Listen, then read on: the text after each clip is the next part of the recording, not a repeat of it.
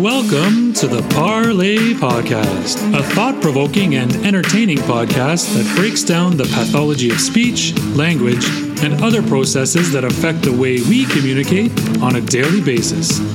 Professor of Speech and Language Pathology, Chantal Mayer Crittenden, hosts a bevy of guests who help her explore and explain the diverse landscape of speech, language, and their relationship with the brain. Welcome to season four, episode three. Like I mentioned previously, season four is all about bilingualism, multilingualism, and linguistic varieties. Today, we will talk more specifically about linguistic varieties. Back in March, my social media showed me a very interesting article that had just come out.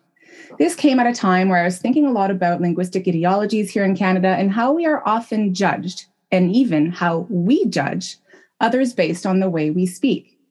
This article, titled The White Ears of Ofsted A Raciolinguistic Perspective on the Listening Practices of the Schools Inspectorate, was published online by Cambridge University Press in March 2022.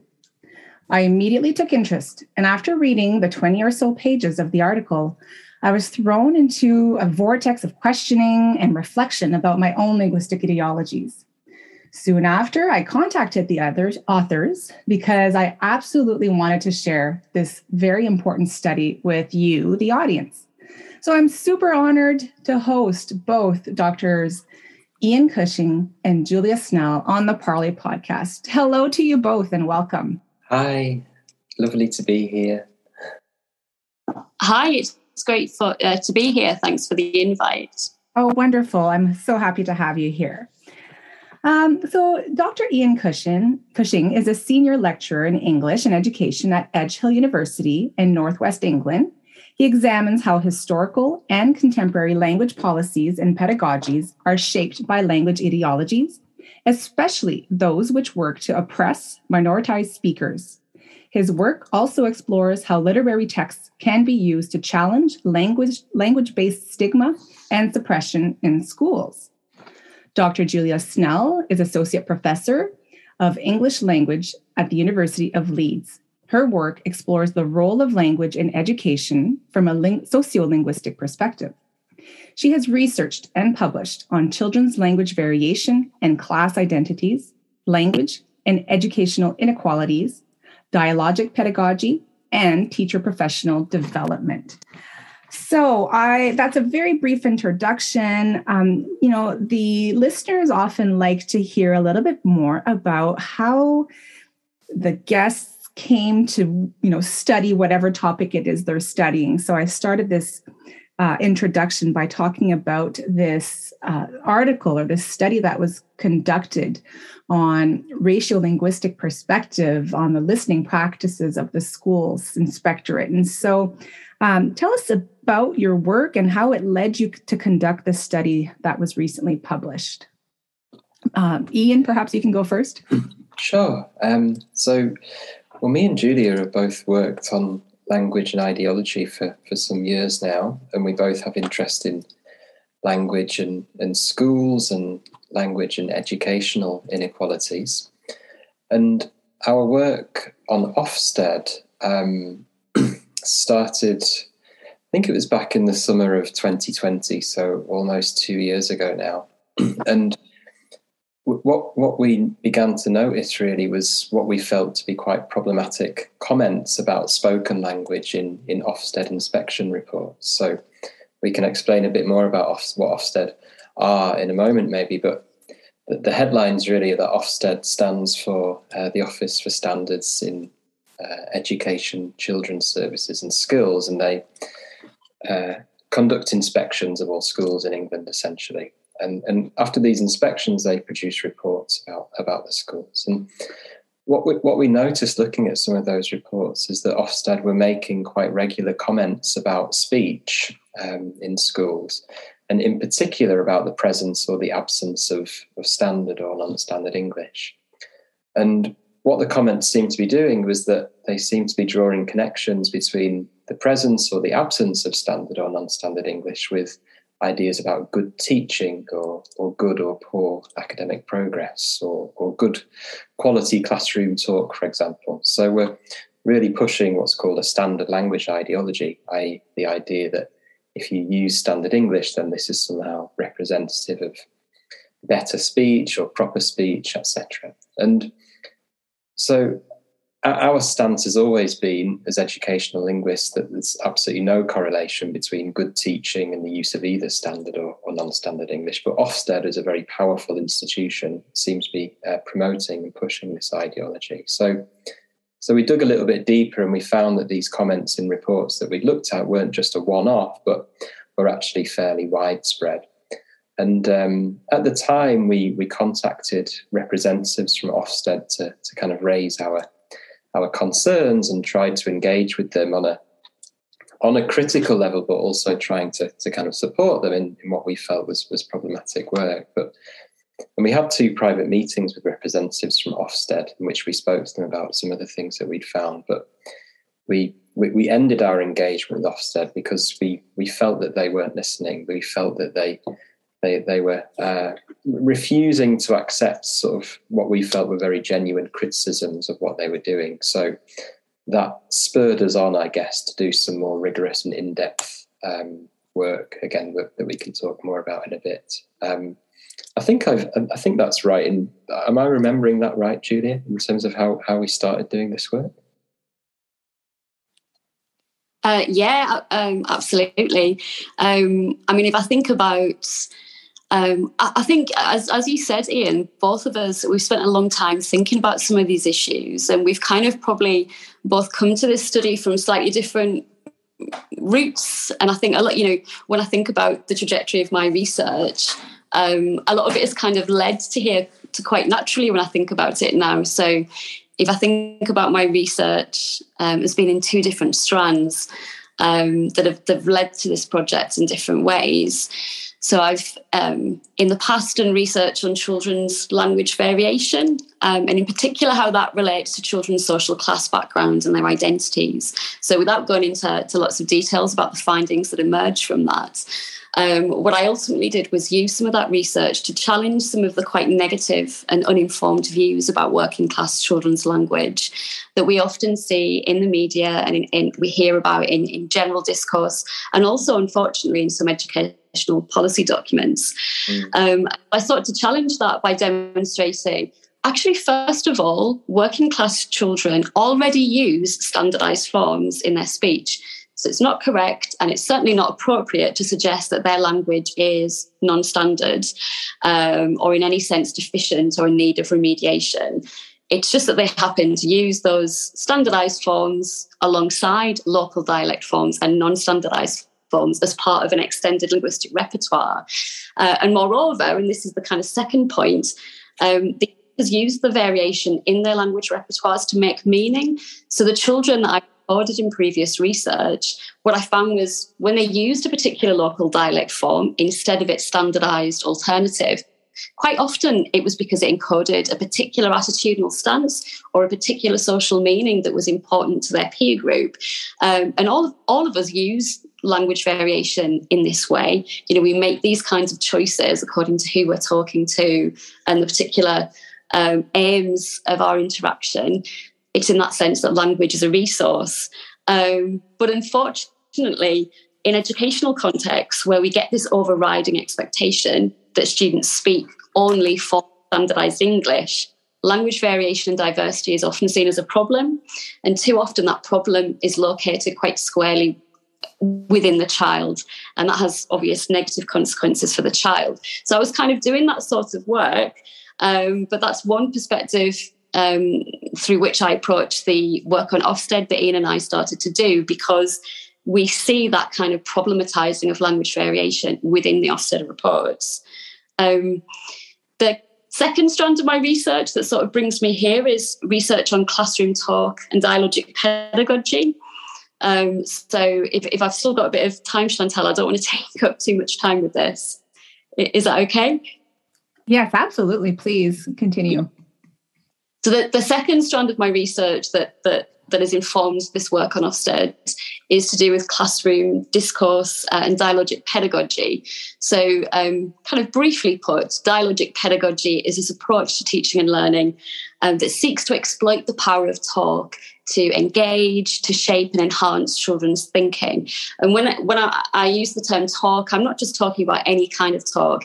Dialogic talk is talk that um, makes thinking public, it stimulates thinking, it refines thinking. And it's that kind of talk that we want children to participate in in the classroom.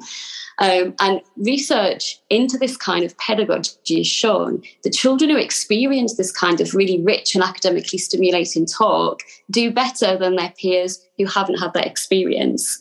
And in a recent study in the UK, the findings showed that um, dialogic pedagogy was able to raise achievement for everybody, but the children um, who did the who whose achievement increased the most were those on free school meals. So that's often used as a proxy in the UK for socioeconomic status. So what we have here then is this idea that a particular way of using talk in the classroom can raise achievement for everyone, but in particular it can raise achievement for those students from disadvantaged socioeconomic backgrounds. So it could be a way of um, you know helping and promoting social mobility. But and there always tends to be a but, doesn't there? Um, this kind of talk happens relatively rarely in classrooms, and it seems to happen the least often precisely in those schools in areas of socioeconomic disadvantage. And so this is another perspective from which I approach the work on Ofsted reports because um, the language policing in some of those reports and the kind of surveillance culture that it generates is likely to discourage open dialogue in the classroom. That's very interesting. And I like how you say dialogic talk makes thinking public. And it is so important to allow children to think aloud and to really, you know, process whatever it is that they are learning. And I know that there were some preliminary findings of a, a study conducted here in Canada showing that some children only talk 15 minutes a day when they're at school, right? And that is at the higher end. They're really not using a lot of this, like you're saying, dialogic talk in, in the classroom. Um, so I definitely think that it is very important. And this is some of the work that you're doing in the UK. I know that there are a lot of people that are looking at um, different uh, language variation in Canada. And also, um, I had recently listened to a podcast by Julie Washington in the United States, and she does a lot of work on linguistic variety in dialects. Uh, especially as it pertains to African American English. And so this is something that we're now, you know, we're really exploring internationally. And I think it's important that we talk about it openly and raise awareness on on why standard english or you know standard french or whatever standard the language is is not the end all be all for for these children. So um, could you tell us perhaps more about this particular study and your findings?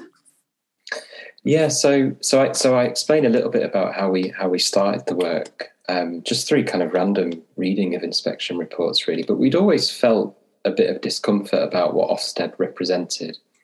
And what I mean by that is they they have a huge amount of uh, and a disproportionate amount of power uh, in England. They're really kind of de facto education policymakers, and they have a huge amount of power because when Ofsted releases policy, schools will often react to that policy because they read that policy as what they believe Ofsted to be looking out for uh, as kind of models of good practice. And so we always felt that Ofsted were this kind of uh, threat, really, to schools that would often result in in practice that was a little bit problematic, especially in terms of language. Um, so Ofsted have got a really long history. That England has had a had a schools inspector of some form since uh, 1839.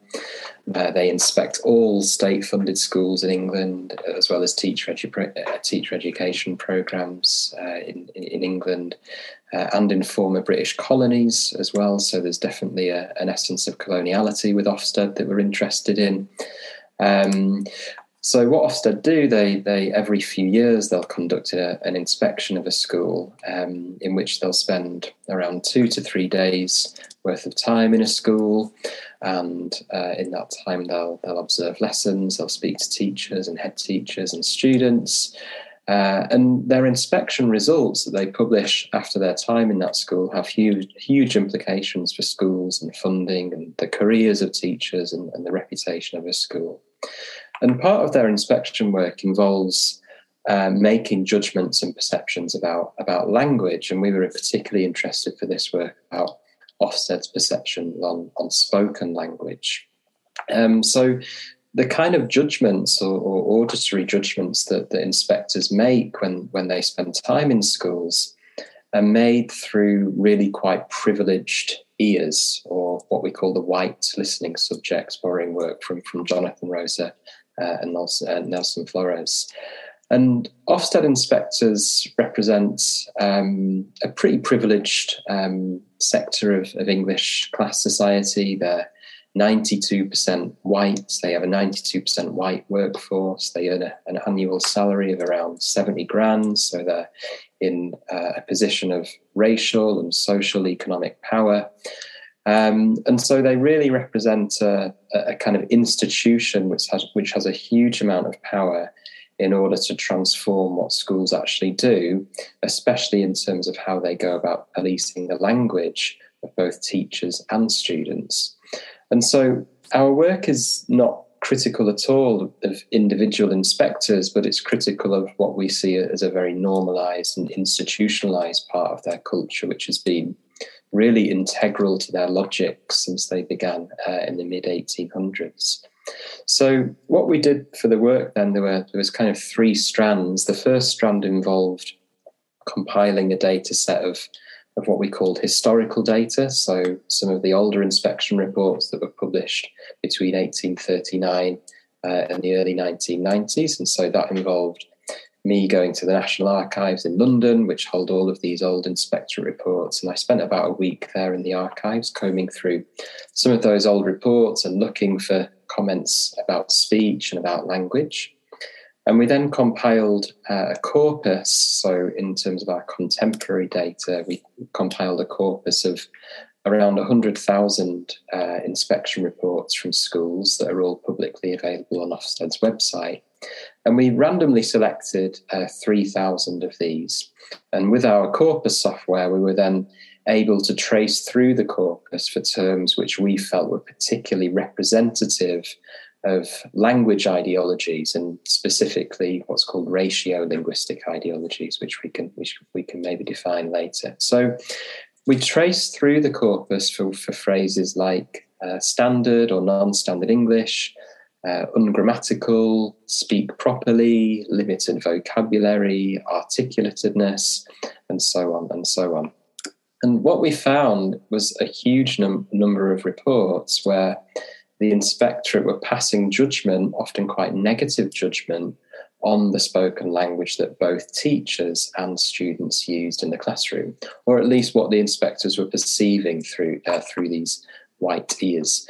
Um, so, what they were doing was passing negative judgment about the presence of non-standard speech or, or features of certain local accent or dialect, and at the same time offering praise to schools where it was deemed that teachers and students were speaking exclusively in standardized English. So, just to give a couple of examples, so this runs all the way back to, to the 1800s. So, we have things like many of the children were illiterate in regards to patterns of speech. Much needs to be done to cultivate the pronunciation of boys and to highlight these deficiencies in speech. 2021 uh, report uh, said um, there are times when pupils use non standard forms of grammar in their speaking and writing, and that adults should ensure that they're consistently modelling standard English.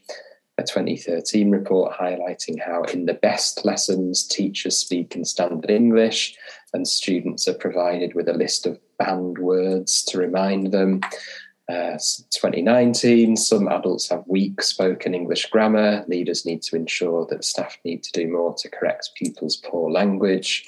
We get the idea, right? Mm-hmm. I mean, we were really overwhelmed with the amount of, of what we felt were really degrading and quite denigrating comments about the speech of both teachers and students.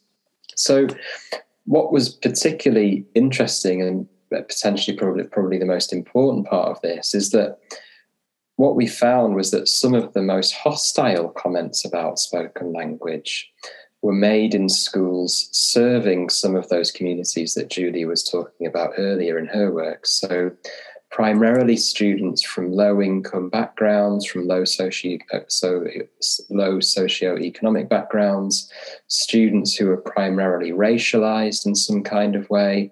So there was definitely some kind of relationship between negative comments about speech and ideologies about race and class. And that given the inspectorate's position as white, economically privileged institution, we felt that this was particularly important in terms of language policing, never just being about language, but about being about race and about class. Um, yeah, I think that's that's a, that's a very very brief summary uh, and the and the kind of headlines of the work. Um, is that does, have I captured it? Do, do you think, Julia? That's a fantastic summary of the work, Ian. Typically clear. Um, yeah, I, mean, I think perhaps the only thing I would add is, um, and you alluded to this in one of the examples where Ofsted make this comment that in the best lessons, you know, pupils were reminded that they had to speak in standard English and so on. So we had this link being made with good quality teaching and also with with ability so you know students who were using standardized english were being um, positioned as being more able um, you know clear articulate students who were speaking non-standardized english were sometimes being described as less able or lacking in clarity or confused um, if we add to that this idea that ian has already talked about which is that the most hostile comments uh, were made in relation to those schools um, in areas serving racially minoritized or, or low income children, we get some potentially quite dangerous links being made between class, race, language, and then things like ability.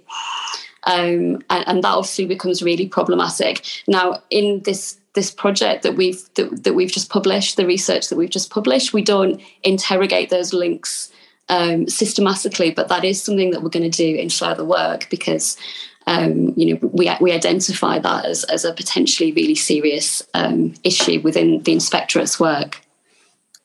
Well, especially if you noted that pattern that those schools in low socioeconomic uh, you know areas tended to have more negative comments in those inspector yeah. reports. Absolutely. Yeah.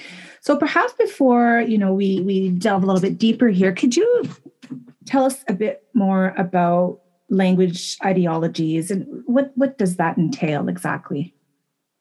Yeah. Um, so put simply, language ideologies are beliefs about language which influence our own language use and crucially how we hear and evaluate others' language. And typically, these beliefs are around what counts as good or bad language and which social groups speak in better or worse ways.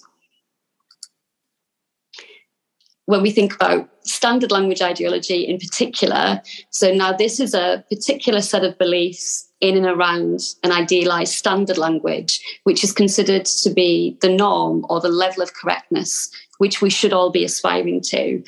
Um, the linguist Lippi-Green points out that while um, this standard is purportedly modelled on the written language, it's actually drawn primarily from the spoken language of the upper middle classes.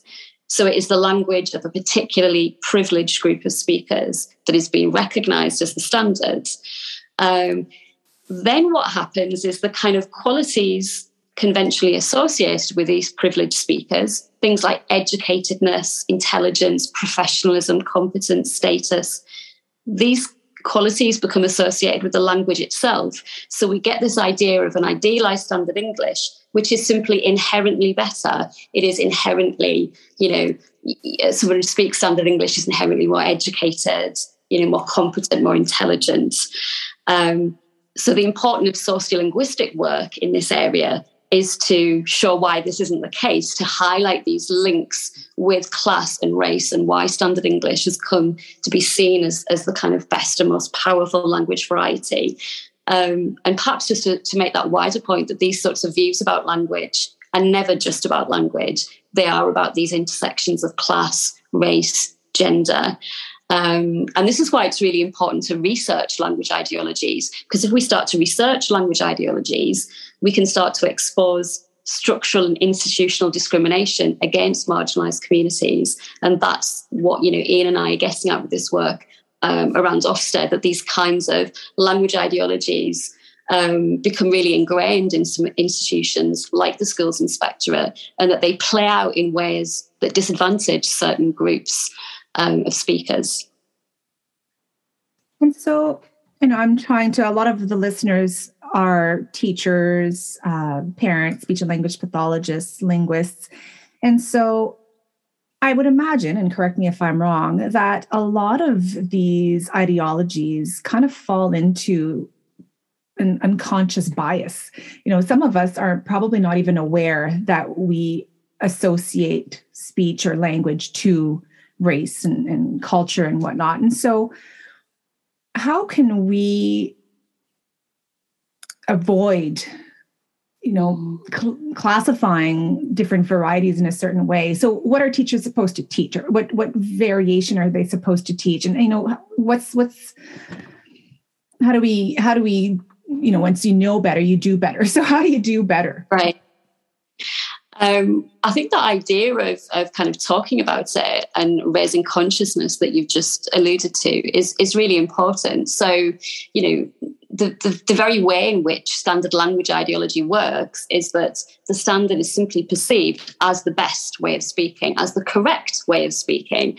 And, you know, that's in, in a sense, it's presented as, well, that's not up for debate. It is the, the correct way of speaking. And, you know, most people buy into that. So it's not just the powerful groups in society who believe that because it's based on their language. You know, we all tend to buy into that. And that's why you get people who speak non standardized varieties of English.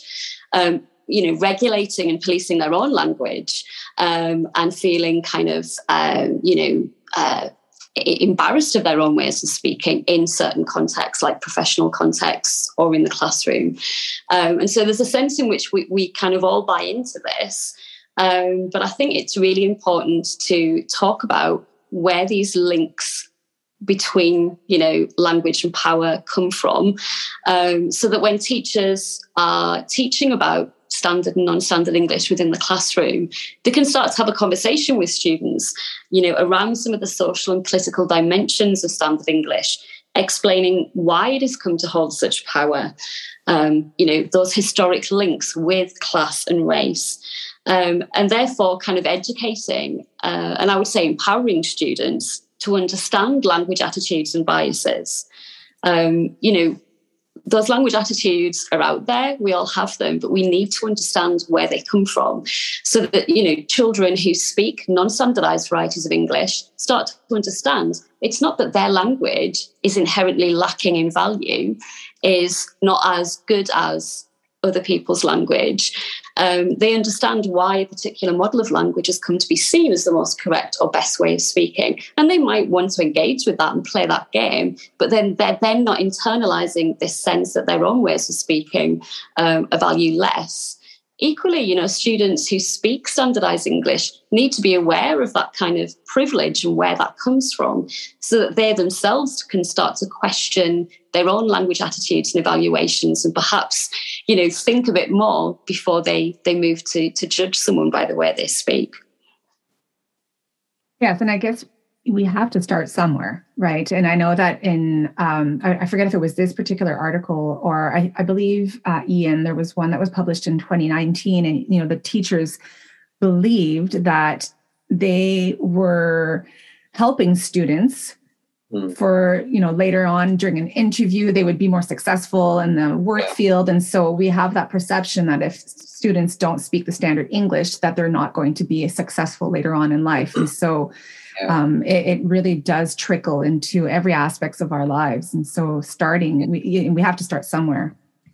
Right. And that, that's exactly how language ideologies are, are so embedded and so normalized and so durable because there is this myth and this belief that if marginalized speakers modify their speech, then this will suddenly kind of create access to things that have previously been denied from them, whether it be jobs or academic opportunities. But in reality, such speakers still face stigmatization because perceptions about language are never just about language. I think that's the third time that, that, that, we've said that, right? So, marginalized speakers will always face social inequalities, regardless of what they do with their language. But that's exactly how language ideologies remain so durable and remain so embedded and, and, and therefore so difficult to challenge. I, am going to say it one more time. You know, perceptions about language are never just about language. And I think we have to think about that for a minute. I had interviewed um, a couple of gentlemen from Nigeria, Africa. I think it was season three. And they talked a lot about this and how, in, in a lot of African communities where you can find over 200 dialects, in schools, they really try to take the, you know, dialectal accent out of their speech and give them either the British accent or the American accent. And these two gentlemen were really trying to move away from that. And instead of giving them, you know, the, the standard English, they were trying to make them better communicators. And I think at the end of the day, that's what's really important. How are you as a communicator, regardless of your variety, regardless of your accent? And um, that had really hit home for me. Yeah. I think that so important because, of course, there are better and worse ways of communicating. Um, but but those really have very little to do with the kind of accent or dialect that you use. Um, so as linguists, we're not saying that there aren't, you know, we can't adjust the way that we communicate in different situations to have, you know, a bigger impact, um, to be more convincing or whatever we're trying to do. But it's just that actually it's kind of superficial to think that that's about accent or dialect. It really isn't. Yeah, I think also I'd add to that is that it, it that a lot of that the, the risk in that was also that it places the complete responsibility on the speaker to do all of the work, whereas actually we see the listener as having the one that has equal, if not more, responsibility. Right. So in the article, we take what what's called a raciolinguistic perspective, where we shift the attention away from the, the speaker and, and in particular the stigmatized speaker and we place attention on what the listener's doing and thinking about how language ideologies get produced and maintained and crafted through these racialized and classed modes of perception. Because the problem is never with the speaker, the problem is always with the listener. I like that. And that is uh, how you end. So, you know, if the listeners want to read a, a shorter version of the article, you did publish a, a, a, brief article in the conversation. And I'll put the link to that in the show notes at theparleypodcast.com. And, you know, you finished that article by stating just that, that we suggest that Ofsted needs to change the way it listens rather than asking young people and teachers to change the way they speak wow what a powerful message. And you know thank you for stating it so boldly because i think it needs to be it needs to be read it needs to be heard it needs to be said. So very important indeed. So you just touched on raciolinguistic uh, ideologies. Can you elaborate on that a little bit please? Yeah so so raciolinguistic ideologies are definitely kind of interlock and definitely relate to to what Julia was talking about in relation to standard language ideologies. But raciolinguistic ideologies are, again, sets of beliefs about language which uh, connect bodies that are in some way racialized to these imagined linguistic deficiencies. And, and the word imagined is really important there because nobody has linguistic deficiencies. These deficiencies are simply crafted through these modes of perception. So through years and years and centuries and centuries, the, the, the, normalization of these ideologies about, about race and language have upholded this belief that certain ways of talking, i.e., white middle class ways of talking and ways of listening, have come to be seen as, as standard and more, more appropriate. And the consequence of that has been the kind of long denigration and, and marginalization of, of various communities and the way that they speak. So these these, these deficit perceptions about language are, are not based on empirically kind of uh, audible or empirically listable kind of language practices, but they're classed and racialized modes of perception, where the language of minoritized and racialized speakers get framed as, as limited, as lacking, as, as deficient, and in our work is seen as unsuitable for schools. So, take standard English, for example, and how that, that, that is a product of raciolinguistic ideologies. This isn't this list of kind of objectively defined features, but it's it's a social and it's a colonial construct. So, raciolinguistic ideologies place a, a great importance on how ideologies about language are tethered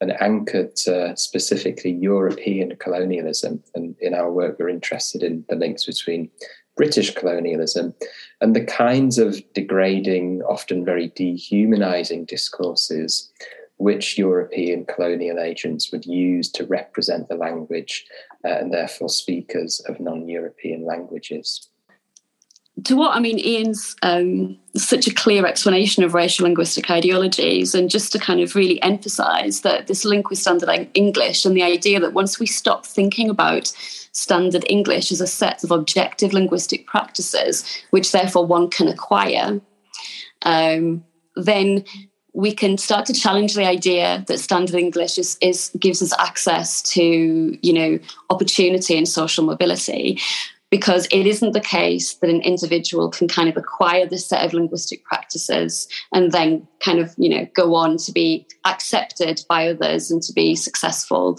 Um, actually it, it, it's more about them um, embodying a particular subject position um, of idealized whiteness or idealized middle classness. Um, and clearly that you know that isn't possible for them um, so they're still, you know, they're never going to reach that kind of level of idealization by which they can, you know, achieve this mythical social mobility. Um, and actually, you know, trying to modify um, individuals' language behavior really isn't the answer at all. It's about thinking about some of these structural inequalities. So, um, you know, Ofsted, um, this is something Ian and I um, talk about, you know, Ofsted talk about standard English within a social justice agenda. So, this idea that we're giving pupils access to standard English and therefore, you know, to educational opportunities, to job opportunities in the future. And obviously, no one would argue with the idea that we want these children to be successful. Of course, we want them to fulfill their potential and prosper. But what we're saying is that simply insisting that children who speak non standardized accents and dialects must modify their speech to this idealized standard um, is not going to lead to social mobility. It's actually probably going to exacerbate social inequalities. Mm. So, if we just continue to uphold this one way of speaking, the language patterns associated with the white middle classes as being the best, indeed the only correct way of speaking, then obviously that's going to benefit the mm. white middle classes much more ever going to benefit those other groups in society. So all we're doing is just upholding existing systems uh, and, and, power structures in society that privilege certain groups and, uh, and, and you know disadvantage and denigrate others. Yeah, absolutely. Go ahead, Ian. No, it's so. I'm really glad that Julia's brought up this issue of social justice and how Ofsted uh, increasingly attempt to sort of craft and, and engineer their work uh, under this agenda. But you know, once you look a little bit closer about standard English, then you'll see that it is actually highly involved in, in the making and maintenance of, of social inequalities. But Ofsted and, and, other kind of interventions which are geared around the, the supposed increasing equality of marginalized speakers' language often operate under this kind of really seemingly kind of benevolent and seemingly kind of benign veneer, right? Where they're framed as giving greater access and greater opportunities to marginalized speakers based simply on this very crude and very simplistic notion that all they have to do is modify the way that they speak. But that's simply untrue because all it does is it overlooks and it indeed obfuscates some of the more structural barriers pertaining to social class hierarchies, institutional racism, white supremacy, colonial logics, etc. There are much, much bigger things at stake and at work here than the simple modification of language. And that crude belief about social just, justice, which is perpetuated through Ofsted, is a really kind of appealing idea to policymakers because it offers a really cheap way of solving what are in, in, fact incredibly complex social problems that are much more expensive to fix with these simply cheap, quick fix interventions. Um, so the word gap, for example, and I know we, we, might talk about the word gap, is a really good example of another one of these interventions. And we, we briefly talk about the word gap in the article, but um, yeah, we could maybe talk that, about that in a bit if you like. Oh, sure, certainly, please. Um, we can might as well address that right now. What what is the word gap when it comes to these uh, different um, language variations? Yeah, so so word gap ideologies, and, and this is again something, and we we kind of briefly touch upon this on touch, touch upon this in the paper, and it's it's definitely something that we're interested in looking at in future work in terms of how Ofsted perpetuate word gap ideologies. And your listeners from, from speech and language therapy, I'm sure, will be very familiar with the phrase the word gap because it's a concept that gets increasingly and for a very long time has been used in introductory training on speech and language therapy and increasingly in the USA and in England on teacher education programs as well. So there's there's a little bit of history that again that's needed to, to, to fully understand what, what word gap ideologies are. So they're they're kind of rooted in what we might call deficit perspectives of language, which again claim that marginalized speakers do poorly in school, not because of anything to do with structural inequality, but because of some kind of cultural and cognitive and linguistic deficit that's uh, that's located within the speakers and the, and the families rather than structural inequalities. So, discourses around limited language have long played a role in, in, British colonial policy, but specifically, I think, can be really traced back to the 50s and the 60s in the work of some sociologists in England. So, notably, the work by, by people like Basil Bernstein, who uh, who claimed that working class speakers in what he called a, a restricted code some psychologists of the time argue that these that, that, these kind of purported uh, deficits are genetic. Um, and so there's a whole history of deficit ideologies of which word gaps are just one part of. But they, they were they were revived in, in 1995 with the publication of, of Betty Hart and Todd Risley's book in America. And what Hart and Risley claimed was that families with with higher socio-economic statuses compared with those from lower statuses talk more frequently, use a wider range of use a wider variety of vocabulary, and speak in what they called high quality linguistic input. Um, so they observed different families in Kansas City, tracked different groups across different socio-economic categories, tracked children from around seven to, to nine months or to around three to years old, and claim for the existence of what they called a 30 million word, uh, 30 million year word gap between the welfare group what they called the professional group.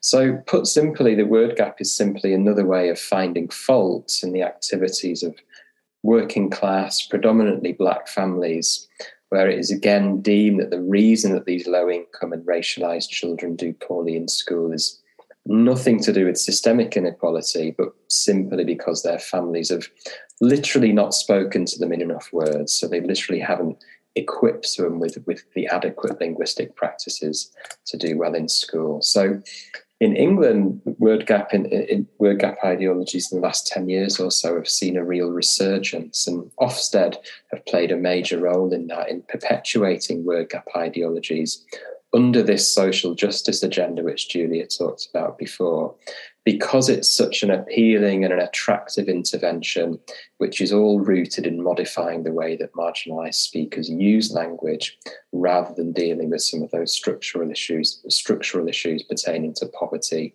racial stratification, uh, and so on so yeah, that's a, a, very brief history of the word gap. But there's there's a, there's a whole load of critique, especially from from the USA, about word gap ideologies, and um, I've got some work coming out soon on how that's been renormalized in England. And yeah, we, we briefly touch upon it uh, in, our, in in the paper that me and Julia wrote as well.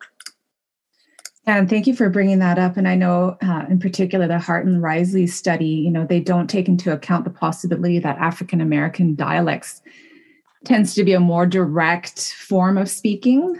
So using less words is not less value valuable. So, you know, to right. pathologize linguistic differences yeah. that's a whole other ball game. But yeah, absolutely, we have to be really careful at what we're why we're seeing that word gap. Is it truly due to low SES socioeconomic status, or is there um, just linguistic differences there?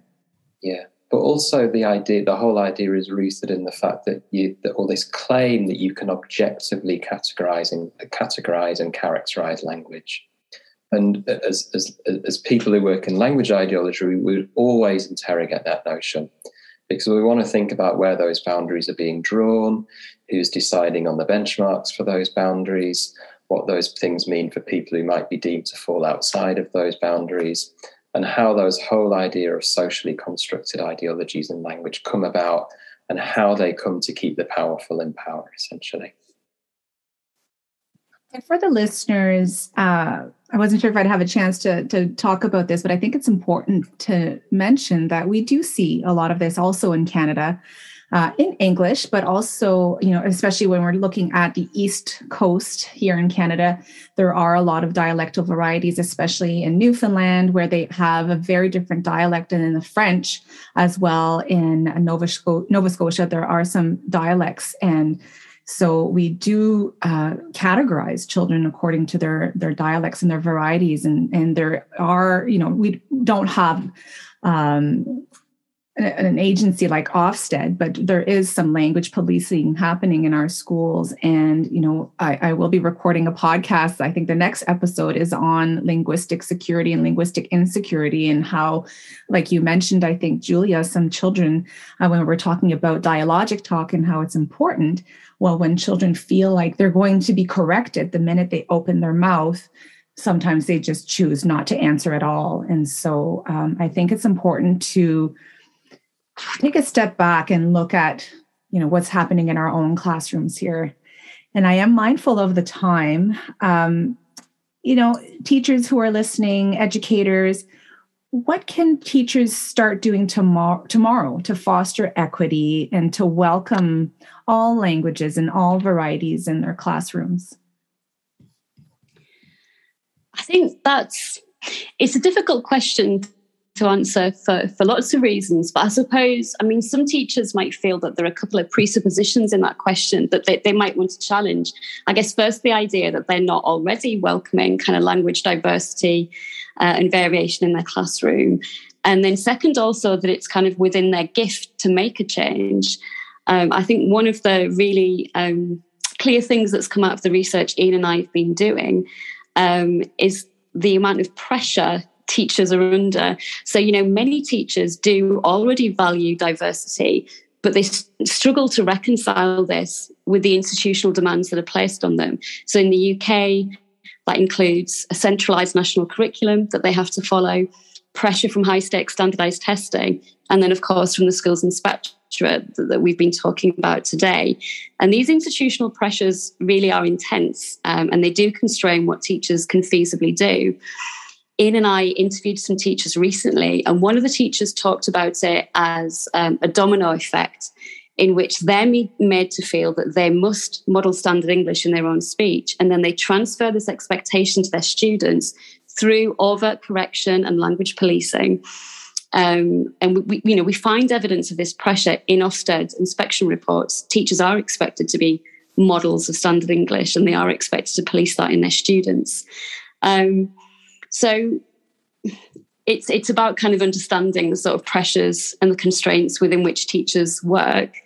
Um, you know, having said that, um, I'll go back to the point I made earlier that teachers can engage their students in a dialogue about language, about standard versus non-standard English, why we make those distinctions, um, why standard English is seen as the most prestigious variety, why it holds such power, um, and start thinking about some of those links with things like race and class so that they begin to understand where these linguistic evaluations are coming from. Um, another thing might be to consider so, Ian and I have also come across in our work with teachers this idea that we need to police children's oral language because it has an impact on their writing. And that's something that we've investigated and that we would try to challenge. So, Ian and I have looked at samples of pupils' written work. And actually, what we find is that some of the features of non standardized English that are quite heavily policed in oral language. So take a form such as ain't, like I, I ain't going to do that. It, that just doesn't occur in writing. And, and other researchers found the same thing. That's a feature of speech. It just doesn't occur in writing at all. Even those dialect forms that do occur in writing tend to be relatively infrequent. So, actually, the idea that spoken dialect grammar influences writing doesn't really play out. And certainly, there's no evidence that oral correction of speech has any impact on writing. So, I think it's really important to really interrogate those differences between speech and writing and unpick some of the assumptions behind language policing in the classroom. Often it is about this idea that it can raise literacy rates. Um, but Ian and I uh, have challenged that assumption in, in some other work that's just about to be published. That's really interesting, you know, because I know that I've heard that many, many times. There, the teachers fear that their oral dialect will impact their writing, and so I'm very, you know, relieved to hear that there is no empirical data to suggest that this is the case, yeah. and that they, you know, we write differently than how we speak. And so uh, and, and that's okay. It's okay for it to be that way. And i yeah. you know i had written a little note earlier that we often well at least i know when i speak to teachers i will often say you know standard english or standard french is often how language is written. But there are a lot of written materials out there that are dialectal and that will you know might maybe poems or maybe there's there's a lot of written material out there that can be shared with students when you're talking about raising awareness and talking about linguistic powers and whatnot we can incorporate some of these works where we see dialects in writing so i think it's important to not just show you know the standard variety in right in, in written form there are also vari- different varieties in written form as well. So, is there anything that you would like to add? I will put um, so the article that we talked about, the white ears of the Ofsted, is open access. So I will, will put the link to that in the show notes as well as the uh, brief summary uh, in the conversation. Is there uh, anything that you would like to add? Um, any final remarks? I think I think if I could just say one last thing, it would just be about the importance of language ideologies. I mean, challenging the, the only way to challenge language ideologies for me is to interrogate your own language ideologies. And as soon as you start to do that, you, you see how durable and how deeply embedded and how normalized they are. And if we're if we're truly interested in social justice and, and social transformations, and that is about a bigger redistribution, a complete redistribution of power, but it's also about modifying the way that you listen, and it's about challenging your own inherent like language ideologies and being prepared to, to challenge those to, to, to truly bring about change. Yeah, and that's exactly what happened to me when I read your article. I, I, you know, really started thinking about my own language ideologies and it's not something that's going to change overnight right it takes a lot of reflection and, and researching and mm-hmm. questioning and yeah. Um, looking for studies such as the ones that you've conducted to get us thinking in a different way I think that happened to me during the process of doing this research as well. So I think it's important to say that linguists are not above this. You know, we have, we are also um, positioned and influenced by widely circulating language ideologies. Um, and that point that Ian made earlier about this shift from the speaker to the listener and to listening practices, it's so important because it puts the onus on all of us, um, no matter you know what our position in society it puts the onus on us as listeners to really interrogate our own listening practices uh, our own beliefs about language and how those are affecting how we listen. Um, and you know, I, I feel like I've I've benefited from doing this research in that way, reflecting on my own practices, um, and it's it's so important. Yeah, and it's part of growing as a as an adult, as an individual, and, yeah. and to like you said earlier, Ian, always challenging our own ways. I think it's important to do so.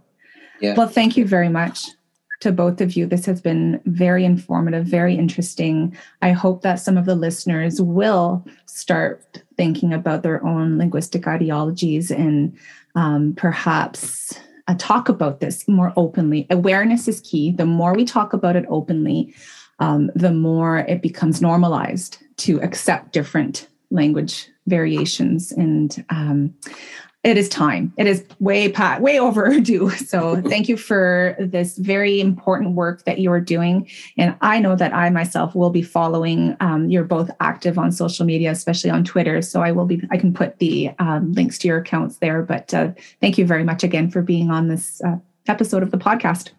Thank you. Thanks for your time. It's lovely to be here. Thanks, Chantal. It was great to talk to you. Cheers. Cheers.